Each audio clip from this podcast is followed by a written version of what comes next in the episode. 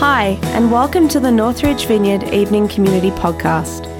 We're a church community in Sydney, Australia who are passionate about pursuing God together and seeing the world changed by His love. We hope this message challenges and inspires you. For more talks and other resources, please visit our website www.northridge.org.au. I was chatting with Lucy, who was meant to be speaking tonight, and we just thought that um, given, given what's happening in our country at the moment, uh, in, in, in our state, it would actually be really important for us to just stop and kind of acknowledge that and take a moment as a community of people um, to engage with that. Uh, we don't often talk about what's going on in the news and current affairs in church, and there's a very good reason for that. Uh, we, something we really celebrate as a community is that we have such a diverse and wonderful range of different opinions, uh, different kind of worldviews, different political opinions. Uh, and we love, I love that we have a community of people who are able to put aside their differences and um, put the main thing uh, in the main spot, which is Jesus. And that's really cool. Um, but given what's happening in our country at the moment, we felt we kind of feel that this, this affects everyone. Like whether you're directly affected by it or you're just seeing images in the news and the media, I believe that there is a lot of emotion. Uh, I don't know if you've noticed, but like you go out in public and you go to the shops, and there just seems to be this heaviness uh, that's hanging over our whole nation. And so, what we're going to do tonight, I'm going to share a brief reflection. Um, my, my hope with this is just given the range of emotions that I'm sure are in the room right now, my hope is that we can kind of process this, this, these kind of feelings and process these events together. Um, and also, um, yeah, that we can, we can kind of process these events together and we can put language uh, to what we're experiencing and, and ask how do we bring God into the midst of a crisis? Uh, give me a little bit of grace because I think for me, to, where I stand tonight, I'm still very much figuring this out uh, for myself and figuring out what I feel. Um, for me and my sister, we've actually been reasonably um, personally affected because my folks have a property down in Bundanoon. Uh, and if you've read the, uh, they're right on the southern end, end of Bundanoon. And if you've uh, read the news or saw what happened last night, late at night, um, Bundanoon got hit really hard. We don't actually know whether my folks' place is still okay. So that's the, that's the place that I come to you from. Um, and I know there's a whole range of stories and ways that people connect uh, to these issues. So give me a little bit of grace as I, as I figure this out and as we work this out together. Um, I think it could be tempting when you read some of the stuff that people are posting online. I recently joined Twitter again. I'm not sure if that was a good move. Uh, I also recently started posting on Facebook, which is how you know that this, this, is, this crisis is, is really a crisis. Um, but you could be tempted to think that Jesus has no answer to the magnitude of what is going on around us at the moment. Uh, but I want to suggest that the opposite is true. You see, this book, these scriptures, they were written uh, by people who went through droughts, who went through famines, wars, displacements, slavery, and persecution. Um, this is the context from which we receive the scriptures. And so I would suggest that not only does Jesus have something to say, but the, the scriptures come alive in a new way when we read them together in times of crisis. Uh, so, what I want to do tonight uh, as we reflect together is I want to read a, a psalm that was written uh, in a time of crisis. It's Psalm 77. If you've got a, um, a Bible or a phone handy, um, pull it out. I'm going to be reading from the NLT because I just love the way that the New Living Translation uh, renders this. It's written by a guy called Asaph, and the best way to think of Asaph is he was kind of like the worship pastor of the Israelite people. Uh, it's not a perfect analogy, but that, that's kind of his role. He was the guy that was sort of in charge of, of worship. We don't know exactly what this crisis is about which he speaks in this psalm, um, but I'm going to go through it in, in two halves. I'm going to do verses 1 to 10, uh, and then I'm going to stop and just briefly reflect back on what we've read, and then I'm going to read the second part because uh, I, I want to make sure we capture the language and the magnitude of what um, Asaph is saying in this psalm. So, starting from verse 1, it says, I cry out to God, yes, I shout. Oh, that God would listen to me. When I was in deep trouble, I searched for the Lord. All night long I prayed with hands lifted towards heaven. but my soul was not comforted. I think of God and I moan, overwhelmed with longing for his help. You don't let me sleep. I'm too distressed even to pray. I think of the good old days, long since ended, when my nights were filled with joyful songs. I search my soul and ponder the difference now. Has the Lord rejected me forever?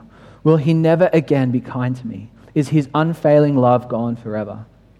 Have his promises permanently failed? Has God forgotten to be gracious? Has he slammed the door on his compassion? And I said, This is my fate. The Lord Most High has turned his hand against me. I want to pause there and I just want to acknowledge what we've just read. You know, this psalm is visceral. Um, the, the, words that, the words that Asaph is saying to God, like, you don't talk to God that way, right? Apparently not. Um, and yet, here we are. In verse 4, you don't let me sleep. I'm too distressed even to pray. Just the anxiety in his words here. Uh, verse 3, I think of God and I moan. Isn't that intense? And yet, as we pick up in verse 11, but then I recall all you have done, O Lord. I remember your wonderful deeds of long ago. They are constantly in my thoughts. I cannot stop thinking about your mighty works. O God, your ways are holy. Is there any God as mighty as you? You are the God of great wonders. You're, you demonstrate your awesome power among the nations. By your strong arm, you redeemed your people, the descendants of Jacob and Joseph. When the Red Sea saw you, O God, its waters looked and trembled. The sea quaked to its very depths. The clouds poured down rain, the thunder rumbled in the sky. Your arrows of lightning flashed, your thunder roared from the whirlwind. The lightning lit up the world, the earth trembled and shook. Your road led through the sea, your pathway through the mighty waters, a pathway no one knew was there. You led your people along that road like a flock of sheep with Moses and Aaron as their shepherds. What a reminder of who God is. That despite the, the real anxiety, despite the heaviness that Asaph is feeling in this time of crisis, he's able to remember, he's able to turn his thoughts um, to the goodness of God, to God's delivering power, to God's power over nature itself. And so I think what a wonderfully relevant psalm to this time in our national history. What I want to do now is I want to briefly share four thoughts that come to me in reflection uh, to this psalm that I hope will help us to process uh, what's going on in our country at the moment a little bit. And my first thought is this that I believe times of crisis unearth our deepest held beliefs about who God is. How do you think God is feeling at this moment? When God looks upon our nation, what do you think he feels? Now, I don't know about you, but I believe that when God looks at our nation in this time of crisis, that his heart is grieved. You know, the, the second part of this psalm, it refers to this incredible event within Israel's history where God takes the, uh, the Israelite nation, he, he, draw, he, draw, um, he takes them out of Egypt, and he parts the, the Red Sea and creates dry land for them to walk, between, um, walk through. Uh, and then he calls the waters back to crush their enemies. But as much as this psalm reminds us of God's power, I believe this also reminds us of God's compassion. You see, God didn't just one day decide that he wanted to take the Israelites out of Egypt.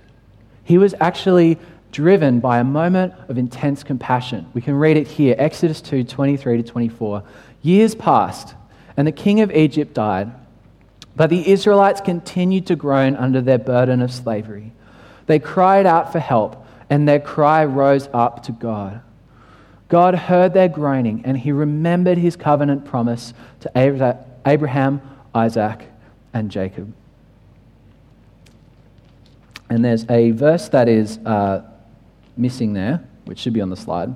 Um, but the way it finishes, I love this. It says, God looked down on the people of Israel and knew it was time to act.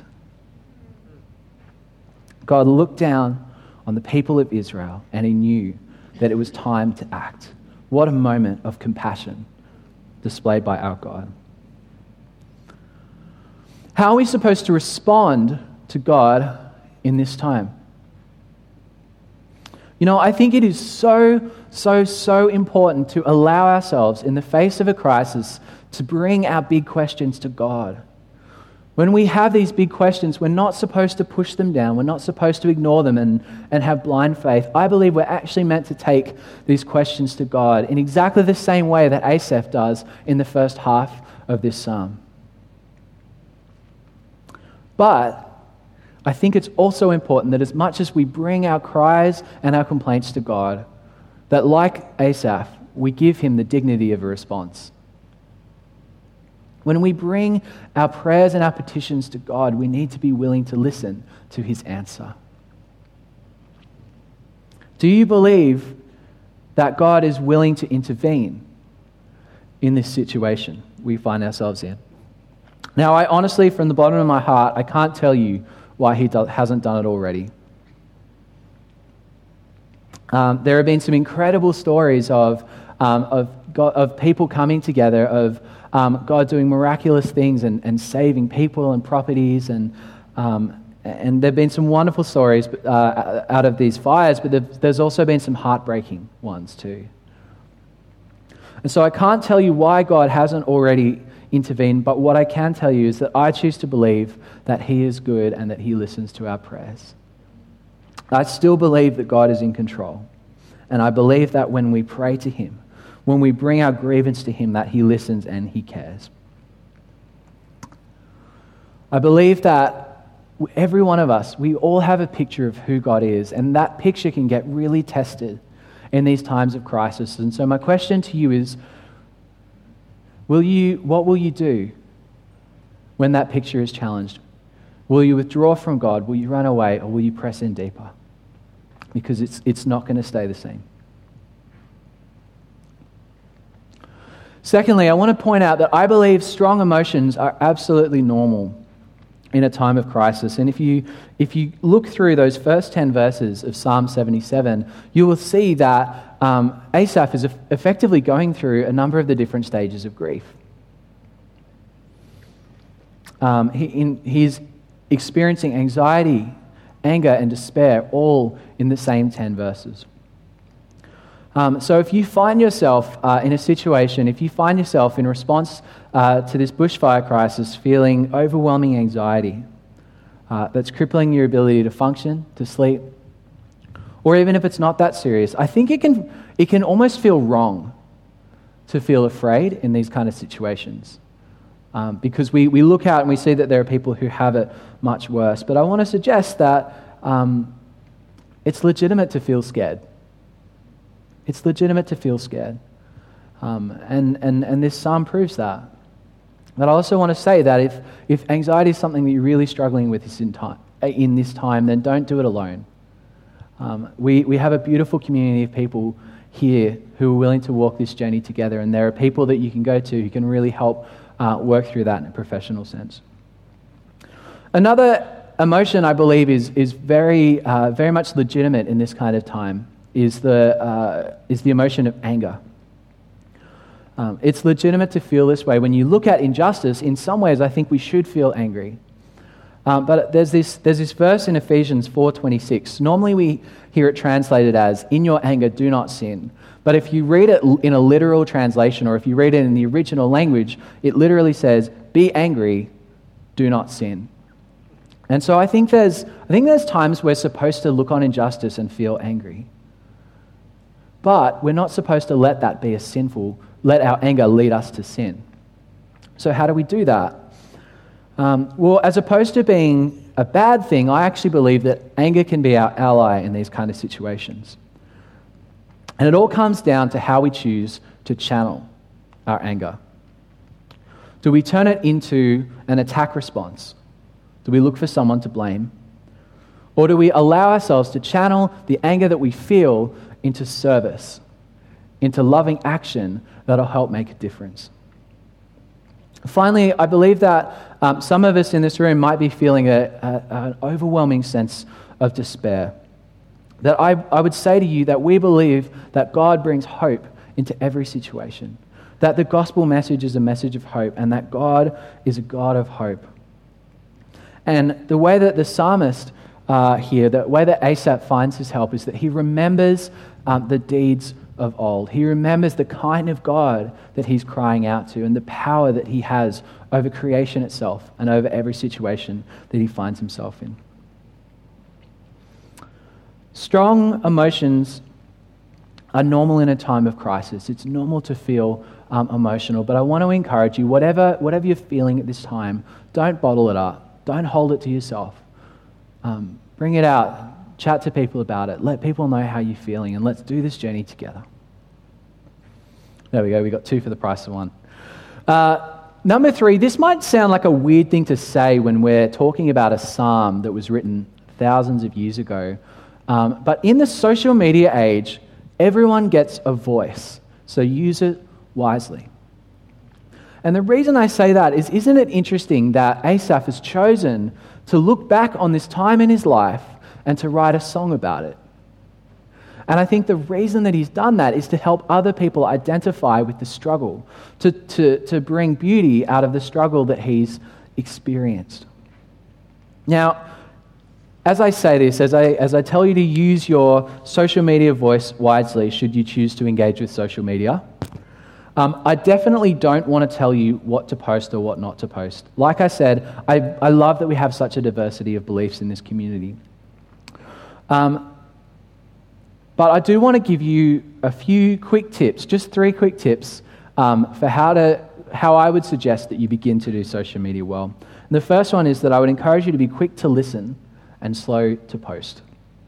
You know, I think that we would, I think social media would be a much, much nicer place if we actually chose uh, to listen to each other and to see where we're all coming from.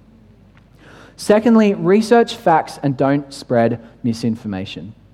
If something sounds very sensational, then there's a good chance it is. And it's been really heartbreaking to see some really, really over sensationalized, I'm not sure if that's a word, but it is now, uh, some over sensationalized and some just plain wrong facts coming out on social media and people getting upset about them. So research your facts carefully and don't spread misinformation. And finally, ask yourself how am I representing Christ in this post? How am I representing my fellow Christians in this post? And what am I hoping that this will do? What am I hoping is the fruit of what I'm about to post online? I don't feel like I need to say anything else about that. Um, but finally, you know, I don't believe, and I don't know about you, but I don't believe that fire is God's vision for his creation. Now, that might not make total sense out of context, um, but I think it's funny that only two weeks ago, Andrew Harvey spoke um, really well uh, on the topic of eschatology and talking about, which is basically a fancy, nerdy word that means what happens at the end of all things. Um, how is this all going to end? Uh, and I think I know there's some people who believe that God's plan ultimately is to send fire to wipe out all creation and to take us somewhere else where we'll be with Him forever. But that's not the view that I get when I read through the scriptures. You see, I believe that God's um, God's view for eternity is not to take us somewhere else. I believe that God's view for eternity is to come back here. I believe that God, God's plan from the beginning of all creation, when He made all things, that He had a vision for humanity and their God living in harmony once again. To see not just all humanity restored um, to our, our purpose, but all of creation restored to its purpose. Um, when God created humanity in the garden, um, he made us in the image of God. And if you, want, if you want this bit in more detail, I really suggest you listen to Andrew's talk from a couple of weeks back. But um, when God made us in the garden, he made us an, in his image and he gave us a, a position of stewardship over the earth. God commissioned us as his representatives to all of creation to look after it and to make it fruitful. Now, needless to say, that plan didn't go very well. Um, not God's fault, it was ours. But when Christ came back, and when he died on the cross, when he rose again, and when he sent his spirit, one of the things that he did is he restored that purpose of stewardship, and he gave us the ability to begin, through the Holy Spirit's power, to do that again. And as much as, as Christians, we have this role to go and love all of humanity and bring all humanity into relationship with God once again. As much as that's our role, we also have a role and responsibility to look after all creation. And if you don't believe me, then I want to show you a passage you might have come across before, um, which in this context might come out in a totally different light. Romans 8 21 uh, sorry, 8, 20, 18 to 21 says this, and I'm going to read it slowly just so this sinks in. I consider that our present sufferings are not worth comparing with the glory that will be revealed in us. For creation waits in eager expectation for the children of God to be revealed. For the creation was subjected to frustration, not by its own choice, but by the will of the one who subjected it in hope that the creation itself will be liberated from its bondage to decay and brought into the freedom and glory of the children of God. I'm going to read that last part again because that's so important. In hope that creation itself will be liberated from its bondage to decay and brought into the freedom and glory of the children of God. You see, God's picture for this creation that is burning right now is restoration. That's what God's doing. That's the plan. And we're not supposed, as Christians, we are not supposed to wait for God to come back to do that. Jesus prayed on earth as it is in heaven. And so, in this now and not yet reality that we live in, our, our mandate, our purpose is to begin bringing this reality into the present. You know, I love this, this now and not yet theology that we have in the vineyard. Um, sometimes we see um, God's kingdom come in all its glory. We see people healed. We see creation restored. And sometimes we don't. You know, I have come to believe that this now and not yet um, story actually has a trajectory. That we're not just going to hold the tension until the end. I believe we're actually supposed to bring more and more and more of God's kingdom wherever we, we, we go. So, what do we do? what do we do? You know, I think it can be incredibly difficult uh, when you see the kind of images that are, that are being posted on, on the news and on social media at the moment to know how to actually help. And I think when we see those, every one of us, that, that image bearing capacity, that stewardship gift um, that we were given at the beginning, I think when we see our creation burning, every one of us feels a burden of responsibility to do something. And I believe that that's the Holy Spirit just giving us a little nudge saying, this isn't the way things are supposed to be. So, what do we do? Well, something I think is really important to recognize is that our response during this time of crisis will be different to our response in its aftermath. Uh, what does that mean? That basically means that I, I think when we look at the need that we have right now as our nation is burning and as people are under immediate threat, the, need, the thing that we can do that is most helpful is going to be a little bit different to what we do when our nation begins the cleanup process. And so I want to get really practical. Um, Jen and I have spent a whole lot of time researching and um, chatting with people in the community and chatting with Phil and Kath about how we want to respond as a community. Um, so we're going to get super practical now. If you feel led to do something right now, um, then I, want to, I, w- I would personally recommend you do two things. And the first one is to give financially. Um, I've done a lot of research into different initiatives that people have started to, um, to give goods and to give food and to support fireys and uh, to, su- to support people who've lost homes. And I think that's really beautiful. But I just encourage you to carefully research um, what the need is and where those things are going. I know that some of these organizations have said that in the crisis time, the best thing you can do uh, is, is donate financially. Because if you donate a tin of beans, that's awesome and that might really bless someone. Um, but if you give the money you would have spent on the tin of beans, then you empower these organizations um, to do what they want to do uh, with that money. So at the moment, there are organizations that Jen and I have personally chosen to support, that we would recommend you support too, would be the RFS. Um, so if you feel really led to support the people on the front line, then uh, give generously to the RFS, and there are a number of ways you can do that through their website or um, a number of fundraisers on Facebook. And one of the things that's really I've really struggled with um, is the ecological impact and seeing what's happened to some of the animals and wildlife um, around the bush. And so Jen and I have chosen to give part of our um, our offering in this time to Wires. Um, and if you feel really stirred about the, um, the ongoing impact of this and how, as a nation, um, how we're going to rebuild communities and rebuild people's lives, then the Red Cross is, um, we believe, is, is an organization that's really well equipped to do that. They've got trained volunteers, they have the resources and the strategies to do that really well. So the first thing we want to do, recommend that you do is give financially. The second thing is that we want to encourage you to pray like you mean it. If there is no other time in your life to be on your knees, it is now. Um, I, love, I love what um, Asaph says in this psalm. Uh, All night long I pray with my hands lifted towards heaven. Would we pray with that kind of commitment? And we're going to have a solid chunk of time in just a moment to do that, which is going to be really good. Now, I know that I've recommended these, these two things. Um, there are definitely some other amazing initiatives that are out there and people who are doing really wonderful things. I'm not saying that they're not good, I'm just saying carefully research uh, where your donations are going to go and, and, whether they really are going to be helpful. Um, and, and, and, and keep your eye out, and if you do find something that's really good, then um, let us know or get on board with that yourself as well. We love every, every single one of us to be engaged with this.